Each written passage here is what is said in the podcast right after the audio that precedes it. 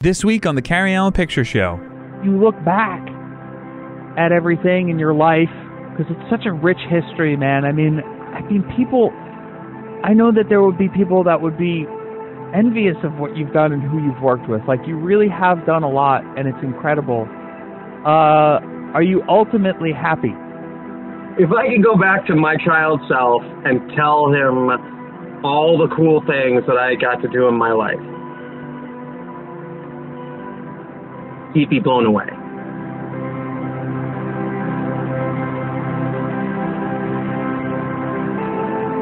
Available on YouTube and wherever you listen to your podcasts. I'm Sylvia Black, and you're listening to Radio 8 Ball with Andras Jones. Radio, radio, radio 8 Ball, radio. We're Radio 8 Ball. Give us a shake. We're here in the studio.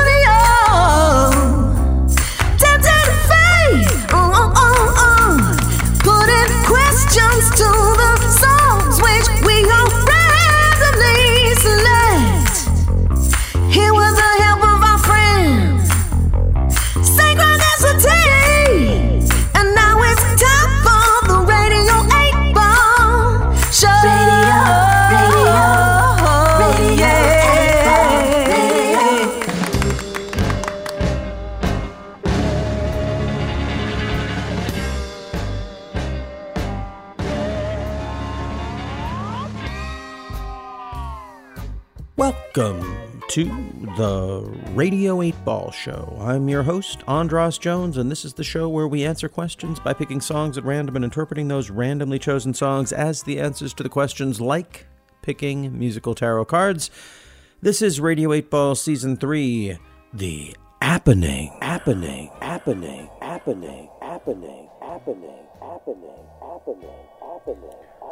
Where we are engaging the Pop Oracle using the Radio 8 Ball app, which is filled with every song recorded in the history of Radio 8 Ball, as well as a couple hundred of my own. I hope by now you've downloaded the Radio 8 Ball app if you're an iPhone user. It's free and allows you to play, host, and conduct your own musical divinations just as we do here on the show. The app also plays the latest podcast and selects the randomly chosen Pop Oracle song of the day. On last week's episode of Radio 8 Ball, James Combs asked, Does the moral arc of the universe bend toward justice? and received as his randomly chosen answer from the Pop Oracle, Schlitz, recorded on Radio 8 Ball at the Monkey House in Berkeley, California on October 16th, 2018, by Ira Marlowe. You only go round once in life. You only go round once in life. Ira, unfortunately, was unavailable to be on the show this week, so we will be joined by Sylvia Black, who will discuss James's reading, Ira's song, and ask her own question to the Pop Oracle. Sylvia, whose latest album is called Twilight Animals, has been on Radio 8 Ball multiple times, and last week James Combs and I discussed A Dream of Mine, in which she made an appearance. Since since you taped the Pat episode, have you had any intense dreams you want to tell us about? Uh, actually, oh my god. Well, I don't know if you're gonna get a kick out of this. I think I, I dream. I, I, I sort of d- figured it out. So I woke up with this in my mind, and I was just like, uh, the last thing I remember was I was at this, I was someplace, and someone showed up, and someone was singing, and they were like, "I want to see Sylvia Black," and I think it was my mind somehow putting together the fact we were in this altercation, we were in this like limbo state where we were having, I was just having, we were having feelings, and I was missing being around people, and I was feeling all this white guilt and just feeling so much com- like all this like compat like well I want to do something to like help. I want to do something to help. So my subconscious had some Andy Dick come in I think and kick you off the stage to and make us listen to Sylvia Black, which is no, which is wonderful, you know. Uh, and it almost kind of happened. It didn't really happen that way in the dream, but he was like, you know, uh, it's just something that. I, Did Sylvia did Sylvia Plath make an no, appearance? Sylvia Black.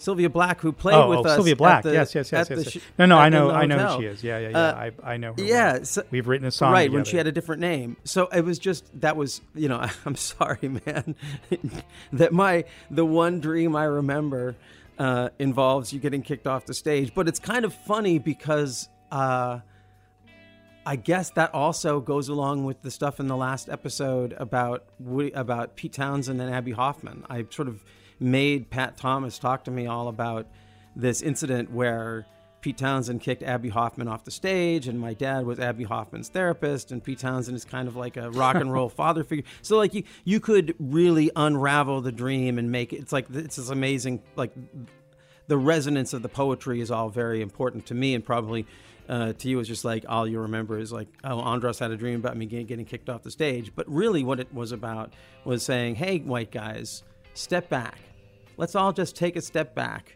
except andy dick because it's impossible you can't make him take a step back and let's listen to what sylvia black has to say because uh, because it, it's her turn and uh, you know uh, Yeah, that's a really that's a really on the nose dream. yeah yeah you know what I Yeah. mean? It's like kind of like some dreams are like really abstract, and some dreams are just like really direct. Like that's a really direct kind of. Dream. Yeah, and I rarely, I really, I, I really, and honestly, that was me again, me doing detective work. I really just remembered someone coming in and being like, "Hey, I get out, get off the stage. I want to hear Sylvia Black," and then I just Yeah. sort of, you know, maybe that's how it was, or maybe that's what I made of it. Yeah, it's funny. I like. I mean, I don't know about you. I almost never have dreams that are that direct. But when some super direct dream happens, like it really kind of makes you like mentally sit up. You know, you're like, oh my god. that, like, like when you sort of articulate back to yourself what happened in that dream, you're like, oh my god, that is completely, you know, my subconscious telling me, you know, about this moment, or you know, telling me that I need to, you know, change, or you know, some big, you know, kind of big moment things happen in those very direct dreams. That was me trying to explain my dream and the party at the Biltmore Hotel that inspired it. We'll talk about both the dream and the party with Sylvia, as well as about her experience of the whole thing, but right now, I just want to share with you my most moving synchronicity of this show.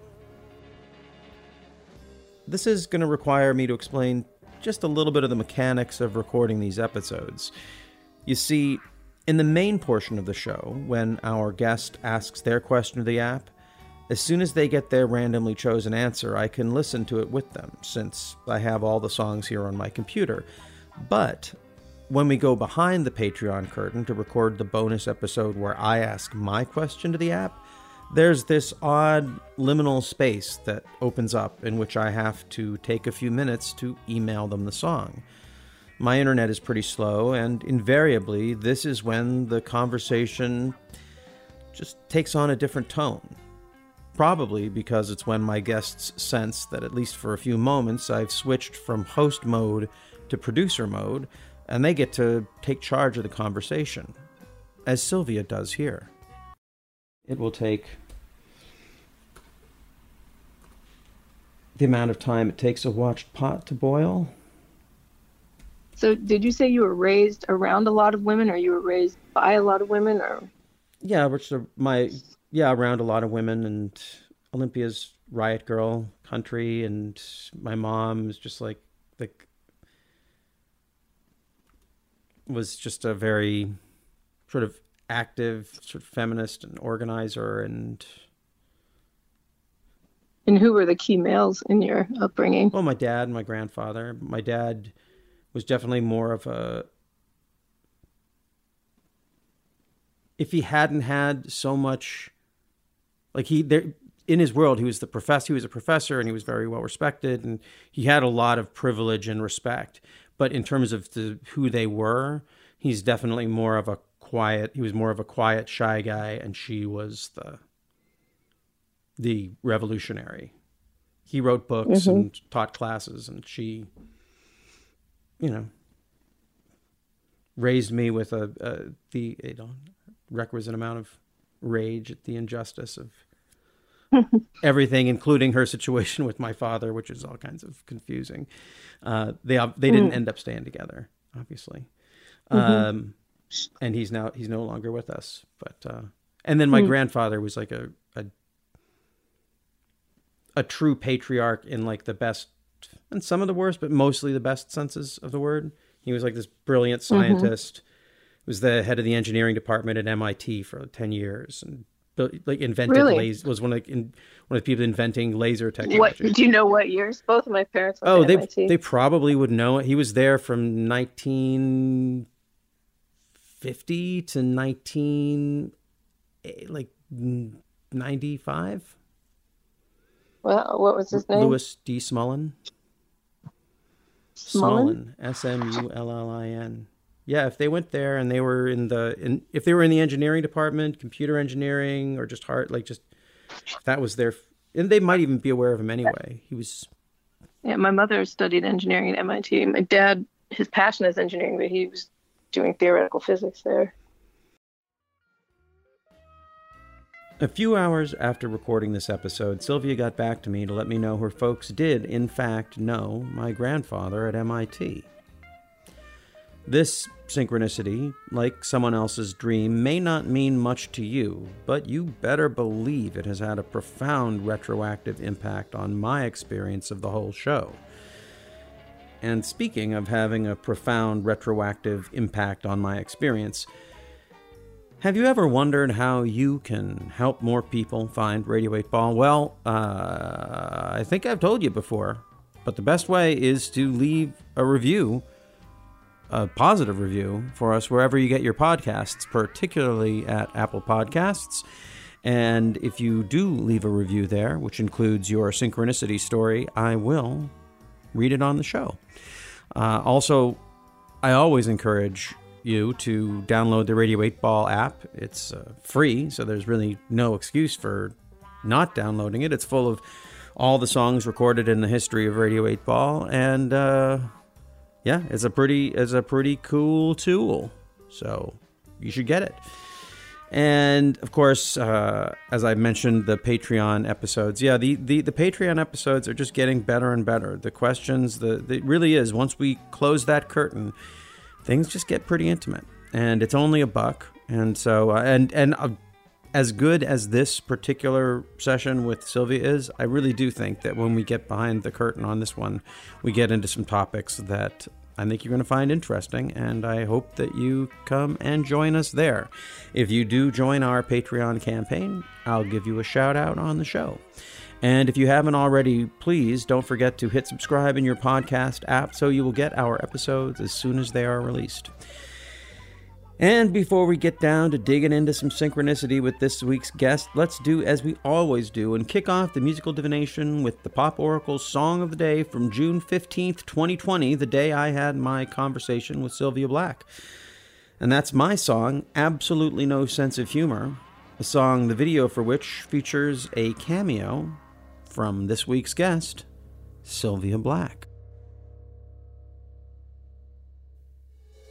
There's a comedian in this town who gets mad if you call him a clown, even though clown's just a synonym for his profession. So let's just call him Sam, the big comedian, with absolutely no sense of humor about the word clown. Well, he chased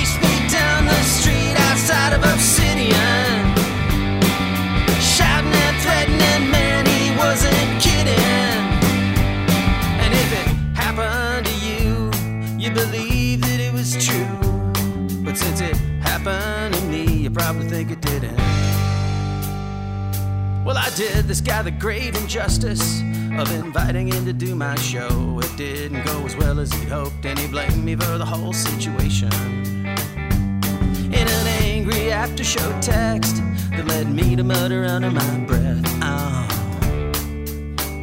I made the clown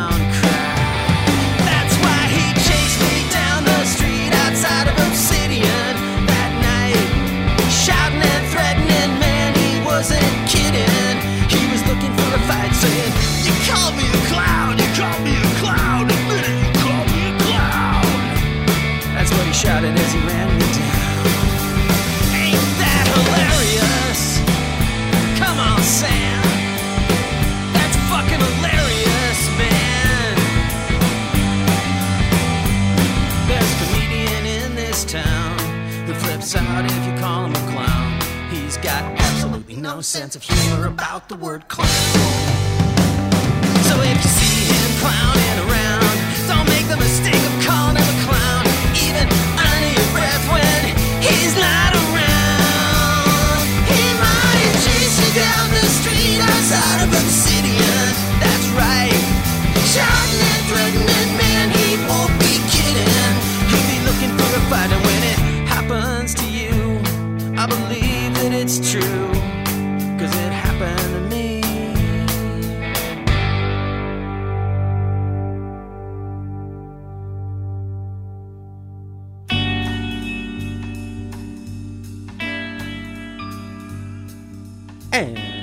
Are on June 14th, 2020, hanging out doing some pop oracling with the fabulous Sylvia Black. Welcome to Radio 8 Ball. Thank you once again, Andras. Now I will have just explained it, so maybe I don't need to explain it again. But you were you were chosen to be here by a dream and a synchronicity, and uh, and because of that, you were discussed a, a, a certain amount, all all wonderfully and glowingly on the last episode, and so it just seemed. Uh, like I said, through the through the course of synchronicity, that because Ira Marlowe was unable to attend, we were looking for someone to appear in his stead, and you seemed like I said, chosen by the Pop Oracle. So, as I ask all the guests, how and where are you pandemicking? Um, I've been hopping around. so I I started in LA where I live. I'm not sure if I'm going to stay there. And then um, when it got too much for me, I bugged out to Texas to a small town and spent a couple months there. And my mother's in Northern California, so I kind of go back and forth between LA and, and her, and looking forward to going to Texas soon again. What small town? Uh, it's called Smithville. Sounds like uh, a very anonymous name, but that, that's the name.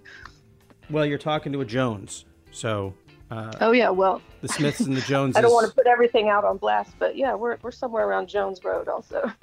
Ah, well, okay. Well, there you go. We're not as generic as we seem. So you've been hopping around, and has the has the pandemic affected your life significantly? Well, I'm just at that cusp, like on the edge of my life where I feel like I'm transitioning into being an older person, was kind of old almost, and I don't mind not doing a thing. Fortunately, my job has always been online, so nothing changed there. My classes were half the time online, so really nothing has changed for me in that regard. I'm happiest when I'm at home with a computer. I'm unhappy when people ask me to go out and do stuff. So I'm I was good with that part, but the whole COVID thing, all of that really got me stressed out. Um, I'm also a little paranoid, so I just delved in quickly because I had to go on tour at the top of March with Telepopmusik, and we were hitting the hot spots: Seattle, Chicago. We're doing festival. You know, it's just like, and they were coming from France, and I said, "You guys, I'm going to charge you a Corona tax for doing this tour," you know, and they just laughed it off. And and I, you know, I had all my podcasts, and my N95, and my vitamin C. I mean, I, I went deep into it. I had cytokine suppressants, like just the whole thing. And they didn't understand what I was talking about at all. I was just like the crazy lady on tour. But that was a catalyst for me just reading tons of news and finding new news outlets and just really not being able to sleep and reading a ton of stuff. And I think I probably learned a lot more in the past few months than I have in years. Huh. Well, that's that's kind of great. I mean, that's kind of the function of a virus on the body in a way anyway. It forces the body's resources to fight back, and if you overfight back, that can be toxic, and if you underfight back, that can be toxic. But if you find that balance where you realize, oh, there's some weaknesses here, and now the body had to go and shore up those weaknesses, like areas of maybe where, like you said, where you know where there's stuff you didn't know, now you know stuff. In the same way, a body is learning new ways to live in the world when a virus attacks it. So that's kind of a, you know, hey, I'm Right. the, my, I'm the metaphor guy here. That's my that's my job.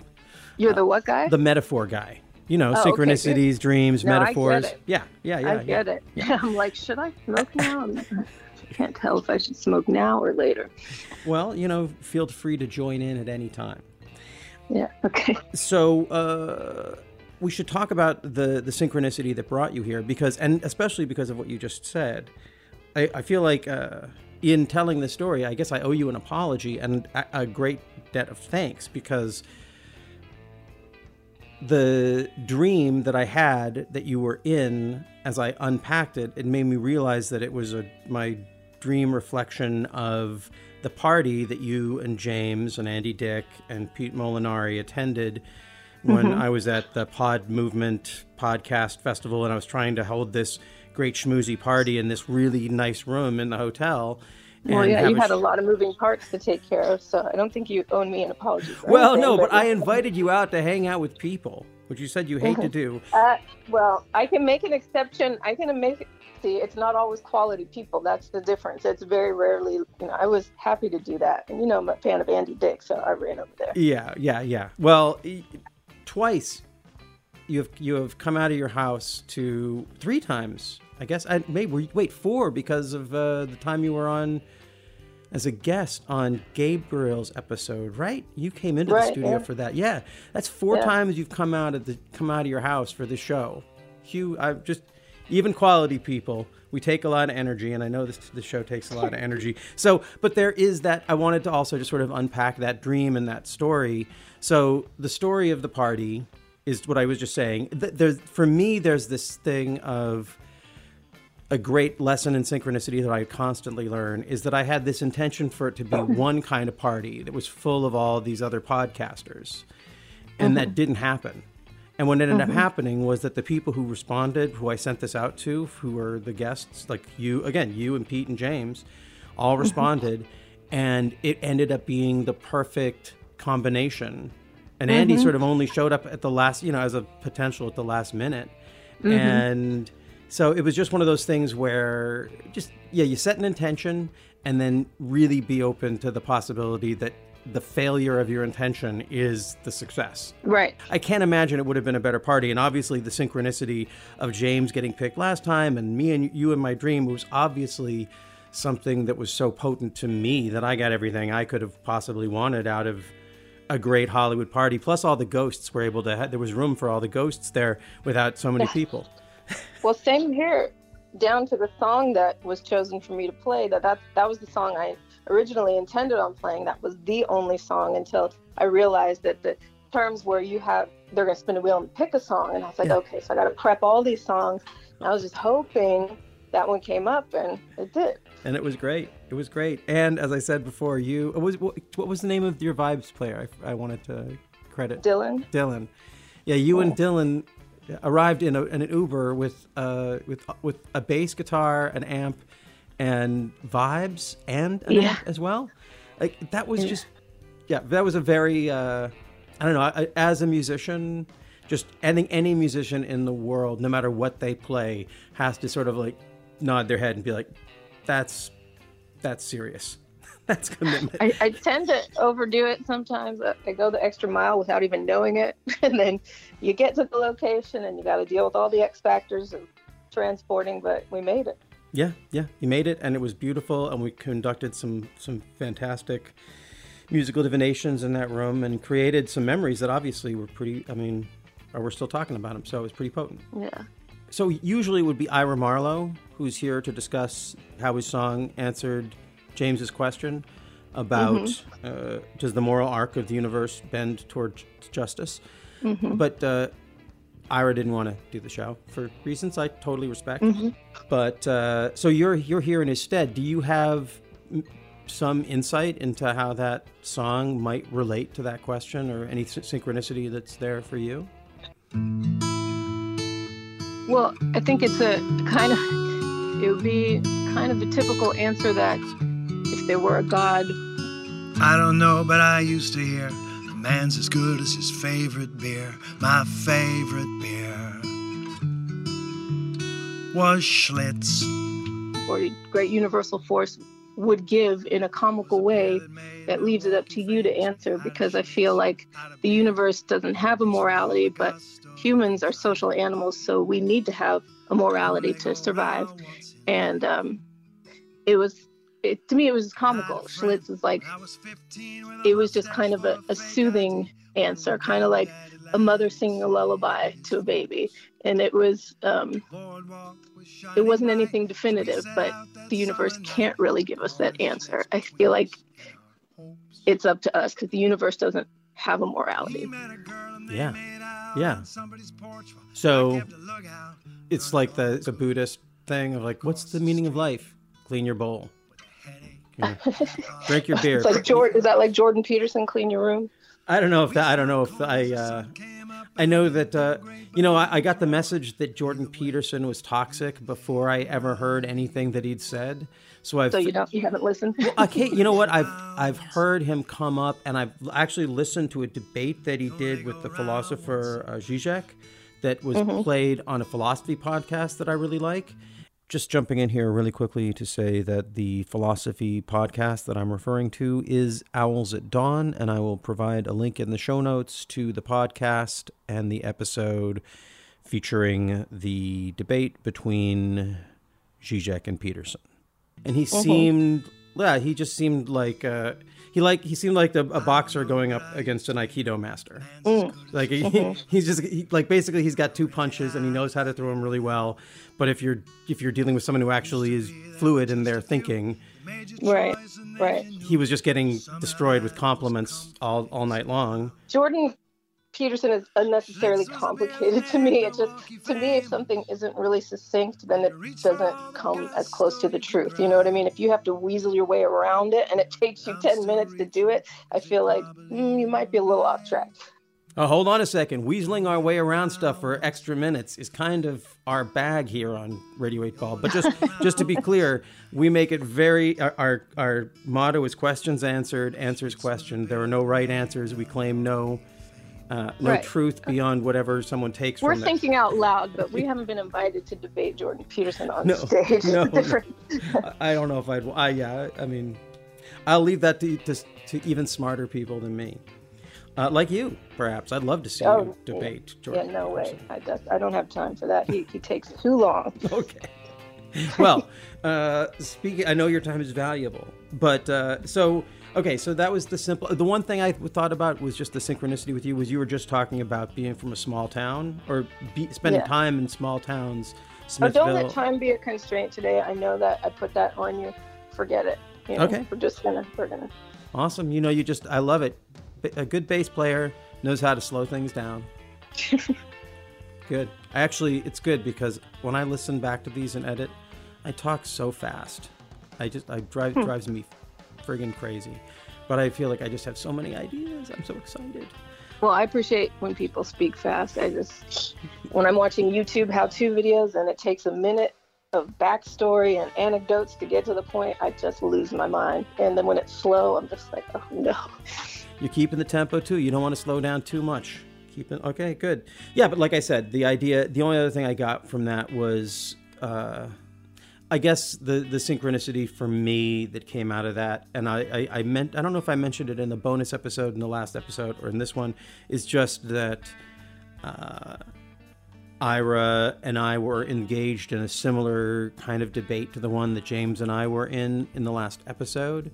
And so, honestly, it's made me want to drink a little less and, and get, get my head straight a little more. The- I felt I felt a little bit mocked by the song for my for my attachments to things that were clouding my head. And I'm not saying that I 100% took that, but in the last it I feel like that, and also your uh, the way it came together in the conversation with James, and the way that you have arrived here.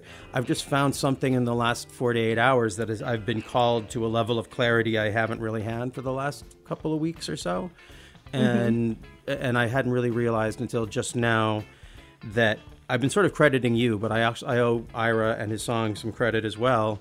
Uh, because I guess probably that was there. Like, there's something about like he's he is definitely making fun of Schlitz as much as he hmm. said with from a loving place, and I think that's probably how he'd like it if I could hear his tone right now. Mm-hmm. You know, like Yeah. There's ways you'd like to mock me from a loving place that maybe I if I was a little more sober and clear minded, I might be able to accept it that way. So, um, yeah. So let's so moving on to the to the the song of the day. There's another amazing synchronicity. So There's a comedian in this town who gets mad if you call him a clown, even though clown's just a synonym for his profession.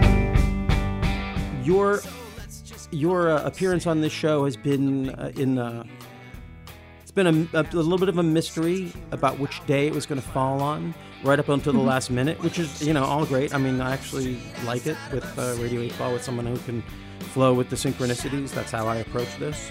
Can't force things and never want anyone to force things with the show and then because of that well this morning i didn't know you were going to be on the show and i saw that the song of the day was absolutely no sense of humor the song i mm-hmm. wrote that you were in the video for Right. and and I had and then I had to sort of go through this process of like, oh, I guess she's not going to be able to do the show. I, and then we spoke, and then you were very much into doing the show, and then you were into doing it today, and then I realized, oh my God, that's an amazing synchronicity that this song, absolutely no sense of humor, which I am always wanting to promote, including the video, which features you and Andy Right. Dick uh, and Tuesday Thomas and Erica Russell and a whole bunch of other folks. Well, I guess maybe that's all of them, all of you, us, and uh, and that's the song of the day for today. So, what do you think about? I have, well, I already. That's my synchronicity. I just said my synchronicity is that all of this is coming together, and it just feels supercharged and exciting and creative, and like you were, you, this was meant to happen, which is the way a good synchronicity feels. But is there any synchronicity in the song for you around today? Anything? Uh, I mean, I told you when I first heard the title that I love the title because um, the title itself makes me laugh, and um, and I think in time, you know, humor is born from darkness. The best humor is, and I need humor right now, a lot more than normal, and I appreciate people that can find humor in what's going on right now. So I I look at all that stuff, and um, it helps give you balance, and I think we need a lot more balance right now. So even the worst things can be tempered with humor. And when I run into humorless people, I feel like they're missing some sort of survival technique, and it pushes me away. So um, I, yeah, I thought it was funny. Your song was funny in itself that a comic had no sense of humor about himself. Well, uh, at the risk of being insensitive, what's the funniest thing that you've that you have encountered in these last in this, this last week or couple of weeks when things are just like at this fever pitch of I don't know terror and excitement? I mean, sure, there's just tons of memes going around, and uh, you know, there's a lot of memes of like Pelosi and stuff on the left when they were wearing their African garb, and people are just heightening it and hyping it up to another level, giving them like uh, Kid 'n Play fades and like you know, just full on coming to America scenarios with them. You know, that kind of stuff cracks me up. Um, there's all kind of stuff. I mean, I have I don't laugh on one side or the other. I laugh. I'm pretty much laughing at everybody, and I think that comes has something to do with me being mixed race. Maybe this constant thing where I don't belong to one or the other, but I belong to both, and I'm in the middle, and I'm constantly balancing or something like that. So um, there's really not much that offends me or is off limits. Well, that's why you love Andy Dick. I, yeah, I just think I think that personality is adorable. Other people get offended, and I just think it's adorable. It's just like to me, it reminds me of a little kid. There's an innocence about it. He'll just say anything, and it's just funny to me. Well, one of the things that I've, I don't know, I'll run this by you and you tell me if you think this is funny. So, one of the things, obviously, absolutely no sense of humor. I'm a, kind of obsessed with it. It's this one, this, this defining event that happened that kind of has blown itself, or I've blown it out of proportion, but it's sort of blown itself out of proportion, and now it's turned into sort of my like ode to Billie Joe. like, it's this. Uh-huh. I've never done a rock video, put any, and now I have the only rock video I've ever really done, other than live stuff and like sort of goofy stuff like on video, actual videotape. I haven't really done a film, and then that it, this one came together the way it did. It's just all so sort of magical, and I've been trying to like. I actually kind of would like to. I, I want to make a either a short film or a movie about the story. I just I can't. I'm not done uh-huh. telling it. Uh-huh. So I have this story I mean, do you know the story? That basically, it, I mean, it's in the song, but there's this comedian, and he, someone else told him uh, that I called him a clown because they were in the room when I said I looked at my phone and I got an angry text from him already, and I was like, "Oh, I made the clown cry. I'm sorry." Like, and in my mind, it was like talking to a tarot card. Mhm. And then this person went outside and told him, No. and then he came in mad because I'd called him a clown. Okay, the whole sce- scenario is just funny. It's already. hilarious, right? It's fu- Yeah. and so, but one of the things I've been doing, so I've I've been listening to this podcast called The Micheaux Mission. I've just been like, I've been stuck in my house and I've been doing a lot of like going out in the streets and doing stuff out there when I can. And when I'm home, I'm just watching stuff, and I just want to watch black stuff. I don't want to watch white stuff right now. There's all these huge holes in my in my in my awareness. And mm-hmm. I've been listening to this podcast called The Micheaux Mission, where they're doing every black film, and they talk a lot about what makes a film a black film. And mm-hmm. it's just been making like sort of a, a meditation in my mind. Is whenever I come, I'm always coming up with stories for movies. I'm always like, well, what would be if there were who what's what's the point of view on us that's not from my point of view or his what would be the black point of view on this story? And i was just and i think it would be really funny if the person well, the person who was sta setting us up the sort of iago in the story was uh was a black woman who was just taking huge joy in what fools the two of us the two the me and the other guy were making of each other and how easy it is to engage our foolishness and set us up and how that would be i don't know i just feel like that would be really fu- like i think that would be really funny but i also like who am i to come up with a black point of view on a film? I'm coming up with a black point of view on my own story because i think maybe that's just a meditation that's probably good in being asked of like white people just just to be like hey well, how would this situation be different if you were, look, were looking at it from the point of view you've always looked at it from Yeah. you know and, but then is it do you want to make it into a movie i don't know I'm, a lot of these ideas been like eh. but my question for you is that funny i mean, I mean, could that be yeah, funny? uh, I mean, in and of itself, just her being a black woman, you know, obviously it's the writing and the, you know, all of that stuff. well i also should tell you it's true the story is the woman who told him that was she's funny and adorable and i and i really like i guess i don't i still don't not like i still uh, don't not like her i still like her but I, I don't know she didn't. she got she picked sides with him and she's like she did kind of mess with me and i have always sort of felt like i just had to not think Yeah. about that part and then i've been thinking about it and she's fucking hilarious I, I now mean, to me, it, it feels in my a bit- mind Hmm. I mean, it feels a bit juvenile if her intention was to just. Uh, I, I don't know what her intention But was. isn't you comedy know? to be juvenile? I mean, that is like that's the point of it. Oh yeah, I mean, a Like- lot of it. Yeah. Would you like to play the character? Would you be? How would you play the character if you were mix? Would you be? Could you find that in yourself to play the character to mix me and if it was Andy Dick? Eh, because you like Andy Dick and he's nice, but think of a comedian that you don't like so much. and then like me, like Okay. Mister, like can't let go of it, which is basically what I am in this. Like this guy gave me a joke that I can't let go of, and I'm like OCD about it. I keep making things about this thing, which is just creating more and more trouble. And maybe in my mind, in the story, she'd be egging me on. She'd be my friend and be like, "Oh yeah, you got to do this song. Oh yeah, you got to do this video. Oh, you got to do this movie." In the meantime, she's telling him, Uh-huh. "Destroy him, kill him, like ruin his reputation." I, I, I, it's, not- very it's not funny? I mean, I, Oh God, I, I I'm don't- sorry. I don't know if I'm too artistic at this moment to quite grasp it. See? Like, Yeah, well, there you go. That's why that's where I usually get because I usually am not talking to anyone. Usually I get to a point where I realize this was an idea I should have just kept in my head. Well, I think we've explored the so the synchronicity of absolutely no sense of humor. What I I'll tell you is I just I feel like I just want to keep working with you because it was so much fun to have you on the set and the way that you played with Andy. Good, if I I'm end up ever making this movie, I want you to be in it. That's all I'm saying. oh, great! I will. I will definitely read for it, and I would love to get that part. You know, I would love to be in, a, in the movie. I hope there's not only one part for a black woman in the film. That would be fucking stupid. but but but you can you know whatever it is there's going to be a role for you in this film sylvia i mean you and tuesday it also in the it's a, it's got to be meta you, you were already in the video you're already cast i don't know what your role is you know i guess it depends you can decide. Right.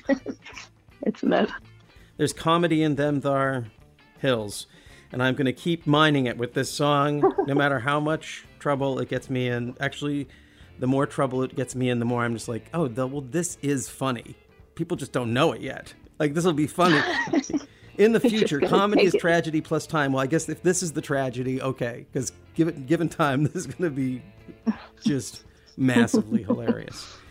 Uh So how do you get along with Andy? Because you guys are still friends after all these years, and you seem you seem like someone who's more careful and more chosen about what you say and, and respectful, or you know. And Andy just lets it all hang out. How did you guys bond and connect, and where did your personalities cross?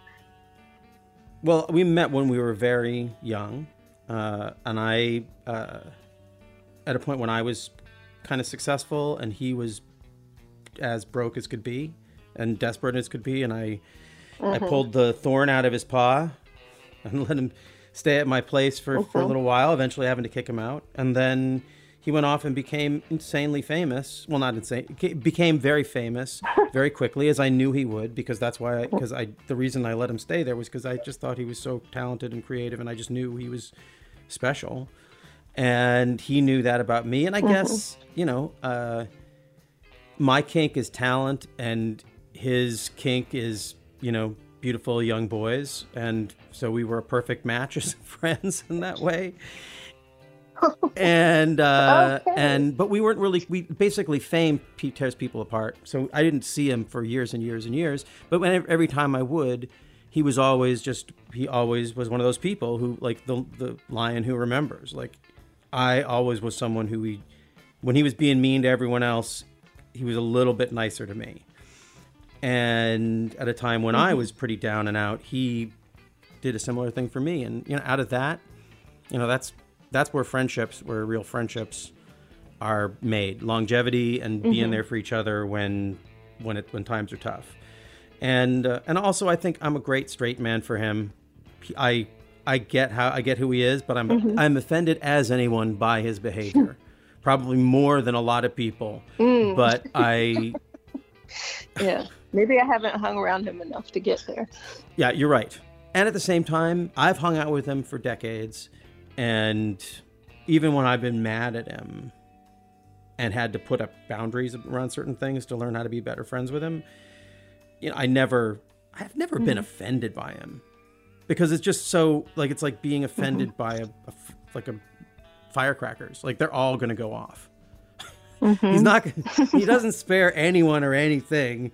They're all going to go off. So you know, Mhm. eventually he's going to get around to your thing and just remember that this is like kind of like being friends with Don Rickles. With Don Rickles was queer and drunk and and way, I think way better, honestly. So how, so how is he always having girlfriends and, and wives and children? I mean, children. I guess. Queerness is no, no. He's it's not just boys. Not gay. No, no, It's queer. No, Andy is just a lover. He is a he is like Gore. Vidal. He's not bound by the laws of mortal men. like Wow. Well, he is. I mean, I don't think he is. I think Yeah. he where most of us break, he bounces. Yeah. Yeah. He's Mhm. I couldn't. Amazing. I've tried. He jumps out of car. He jumps out of moving Mhm. cars when he's drunk. Oh boy. Okay. He's got something extra, or Yeah, he's got something yeah, missing, yeah. or maybe both. like I said, don't where know. where most of us break, he bends, and that's a um, it's a blessing and a curse.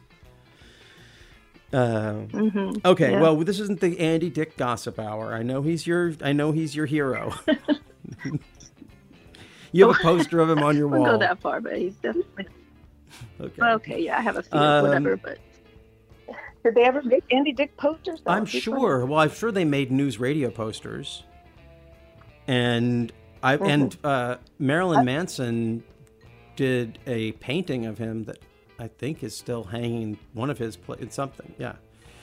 Oh wow, that's funny. Okay, well I'll let you get off of the Andy Dick topic. Uh, but uh, Yeah. So uh, what were, where were we? We're talking about oh, absolutely no sense of humor, Andy Dick, all that. Okay, great. Well, moving right along, we come to your question for the Pop Oracle. Do you have the Radio 8 Ball app at the ready? Yes, yes, I do.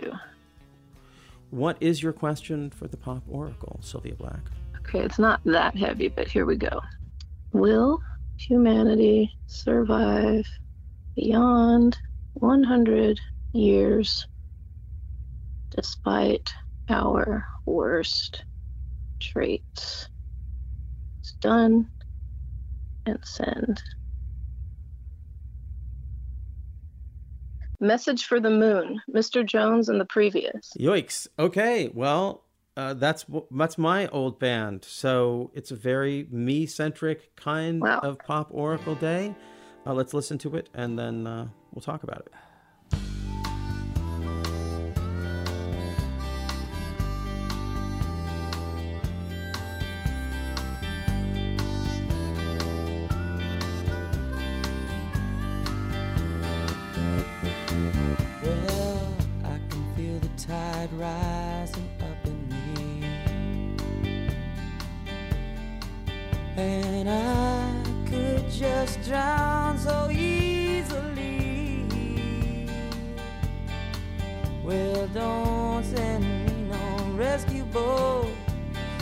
Let my loving body float upon the sea.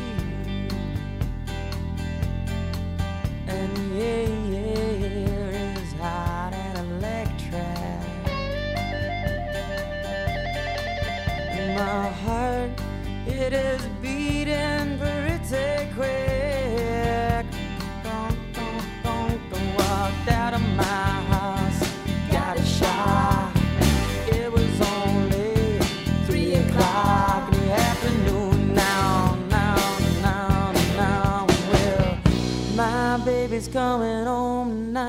gonna be here pretty soon. And I got a message for the moon. Yeah, I got a message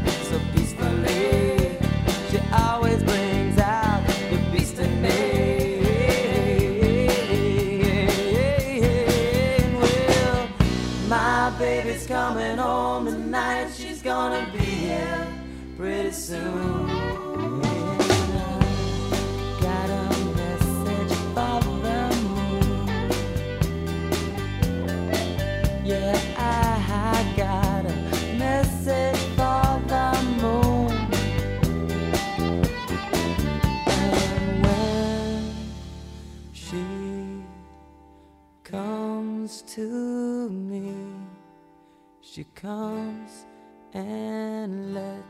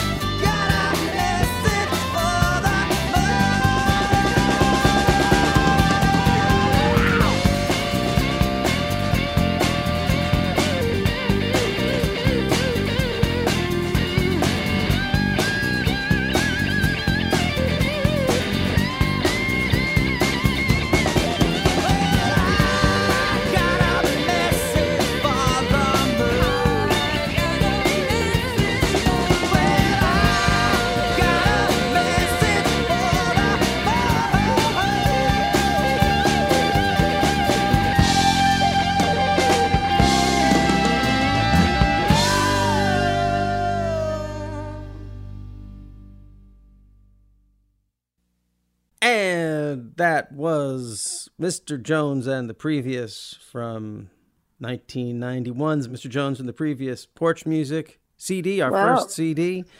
A song that is so wildly exuberant, I don't know whether to be exhausted or embarrassed. But that is the answer to Yeah. Sylvia Black's question Will humanity survive beyond 100 years despite our worst traits? Uh, okay. I'm- what do you what do you what do you take from that? Well, I, I'm going to take it as a yes. I'm just going to take it because I feel like, and I don't know if I have it completely right, but I feel like somebody's going to get pregnant. I feel like it's kind of saying that because there's some mellow parts in that song, you're just floating on a wave, and then there's very exuberant, violent, raucous parts, and I feel like no matter where we're on that wave, she's coming over, and humanity is going to keep on going, no matter what is thrown at us.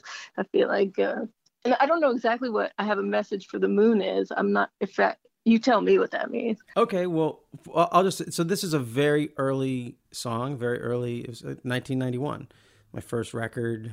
Well, my second time going into the studio and having a batch of songs and making them into something, but the first time of actually coming out with it independently. And we actually did early, early, early crowdfunding where we had our fans uh, put up 25 bucks each until we had enough money to press it once we had uh, once we put it out. But but uh, but the song is really about it's it's it's not really a metaphor. It ends up being kind of a metaphor for my relationship to the feminine, Mm-hmm. but it really is specifically to the moon in the sense of no matter what else happens, you're coming back every month. I'm going to see Mhm. you like maybe it's just a time when I was feeling like lonely or feeling like something, but there was it just Mhm. I, I remember this moment of coming out of my place and it was so big and so it was just erotic in not the uh engaged on the second chakra level like sexual but erotic in every way po- in the most poetic sense of just like Mhm. having a feeling go through you of just pure pleasure at Mhm. the experience of life. Mhm. and you know i haven't you know short of some very powerful medicines i don't know the last time i've felt that level of just erotic charge. It's just being youthful. So i think there's something there. And that was in la in 1991 and i was the age and of the spirit of a lot of the kids who are in the streets right now and that was the time of the la uprisings and a lot of my most passionate activism and sense of engagement and hope for the world Mhm. and it's 30 years whatever how many however many years later and i'm still here and engaged and that song reminds me of a kind of energy. I mean like i said it's kind of embarrassing. It's so the eroticism you're right it just sounds like young male energy. Thank god deb, deb pasternak is singing on this. Women feel the same thing. It's not embarrassing. No, it's you know.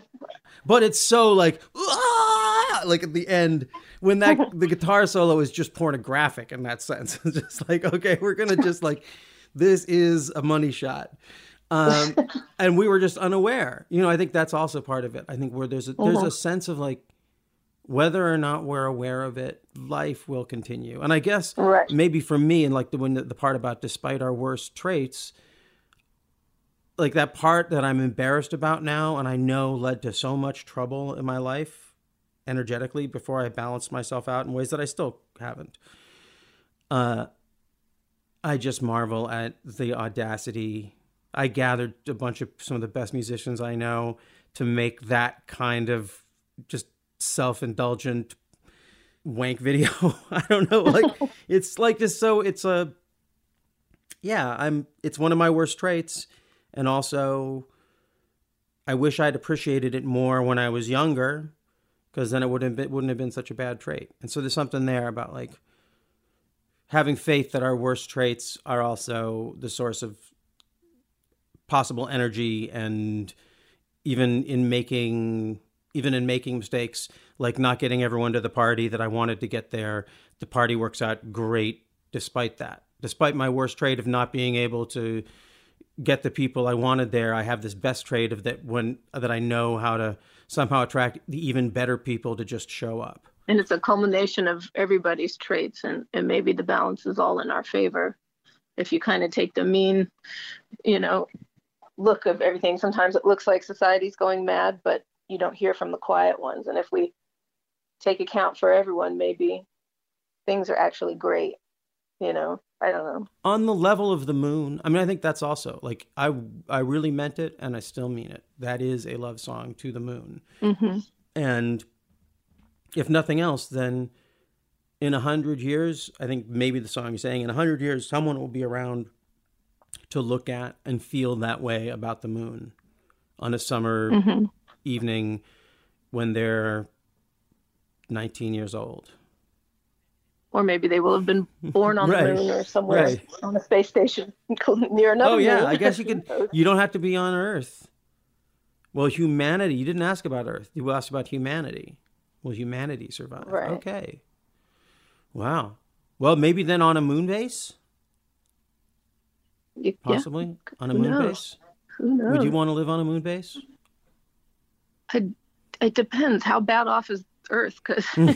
I, I think I'd rather be on Earth, but you know, if it gets too bad, it might make a moon base look okay good. well here's a so here's a dilemma being realistic i mean you know we look around things are going to get bad here on earth if regardless of if we made a drastic change which we're not even on the verge of making we're in trouble Mhm. so knowing that Mhm.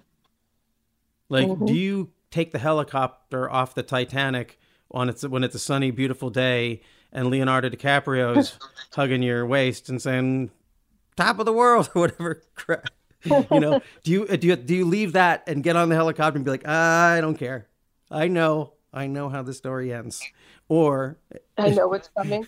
I don't. do you go to the moon base It's when it's a good tough- nice day on earth or do you wait around until there's no no room on the moon base I, I would hope that I would go. It's Yeah. tough.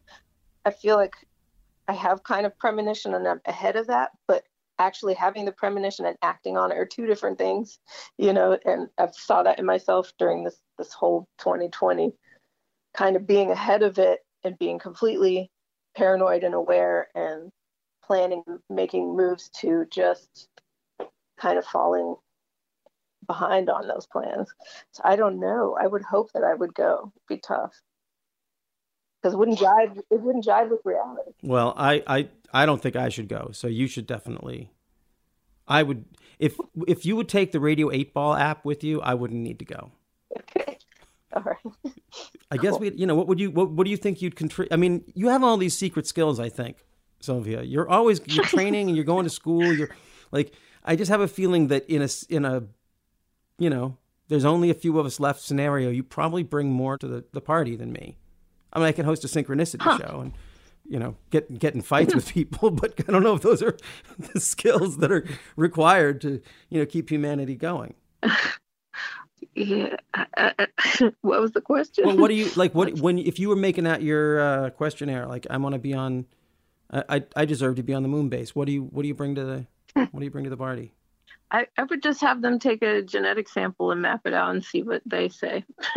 just um, compare it to, to other people and see how it how it fares. Plus, I don't have kids, so I won't be too distracted. That's right. What are my skills? Um. I- I'd have to be tested, you know. Okay. Okay. Well, I just I'm trying to be modest. one of your skills is humility. Okay, and you well, that's I mean that might be actually maybe that's what it is. You do give on give off. It's not like you're holding anything back, but you do have that quality that saying, oh, the great actors always seem like they're withholding something. Like there's some kind of secret. There's hmm. something about them that feels like no matter wh- how much they show you, there's something they're holding back that you just want to hmm. like.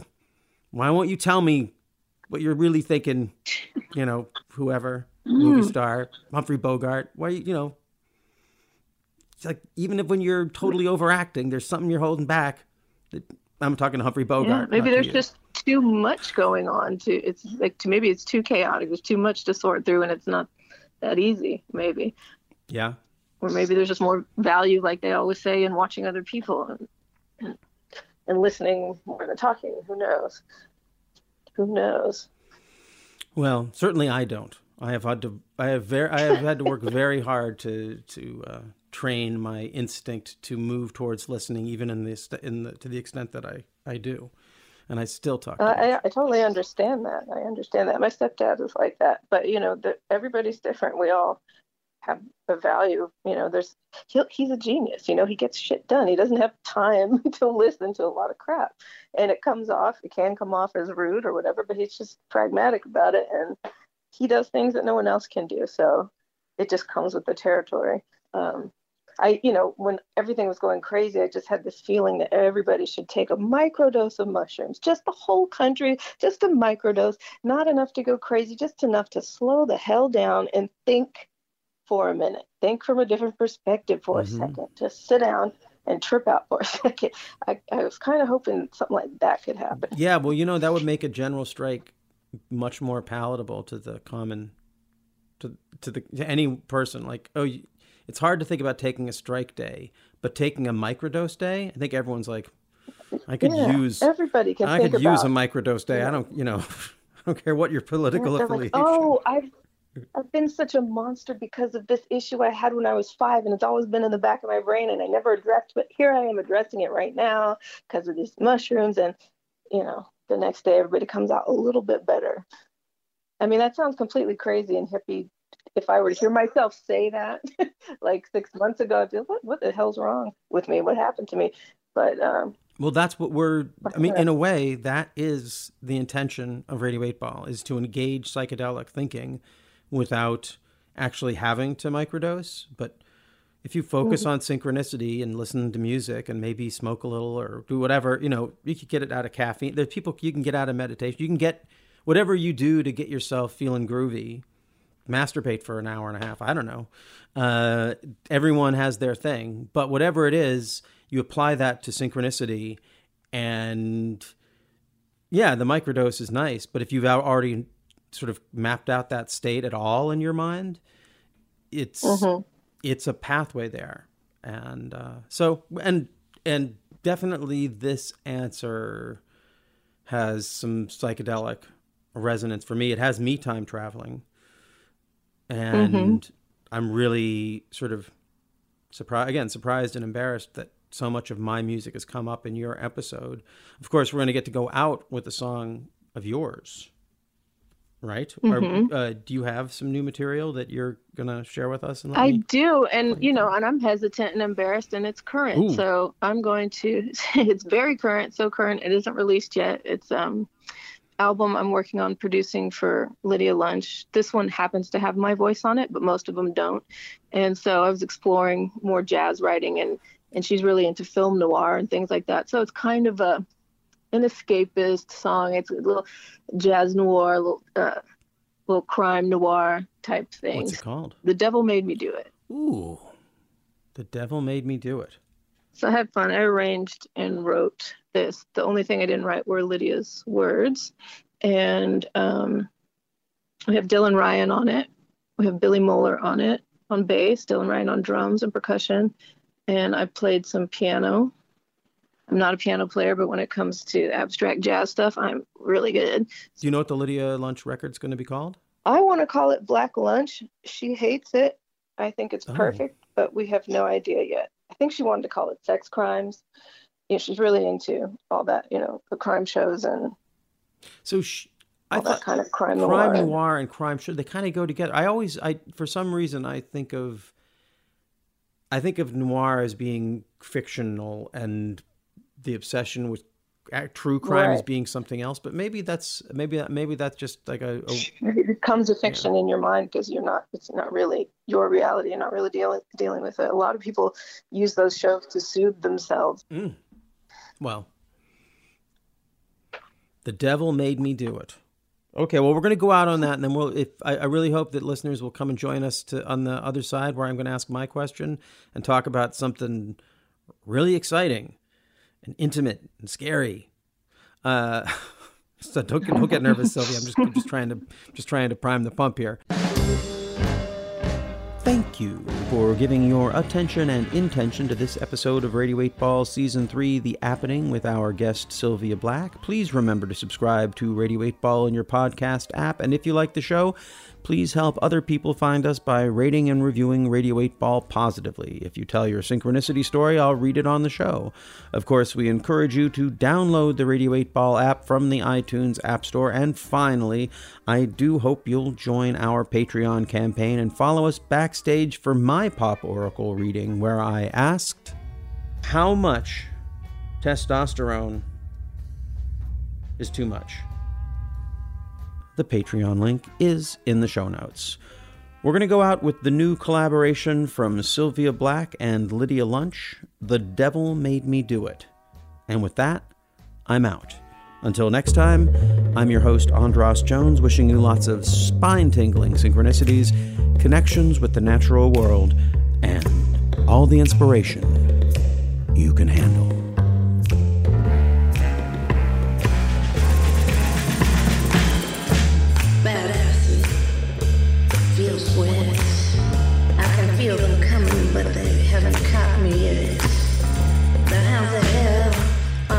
Around my soul, inspecting me to see if I'm good to go. Red moon rises above the blue star motel. An anonymous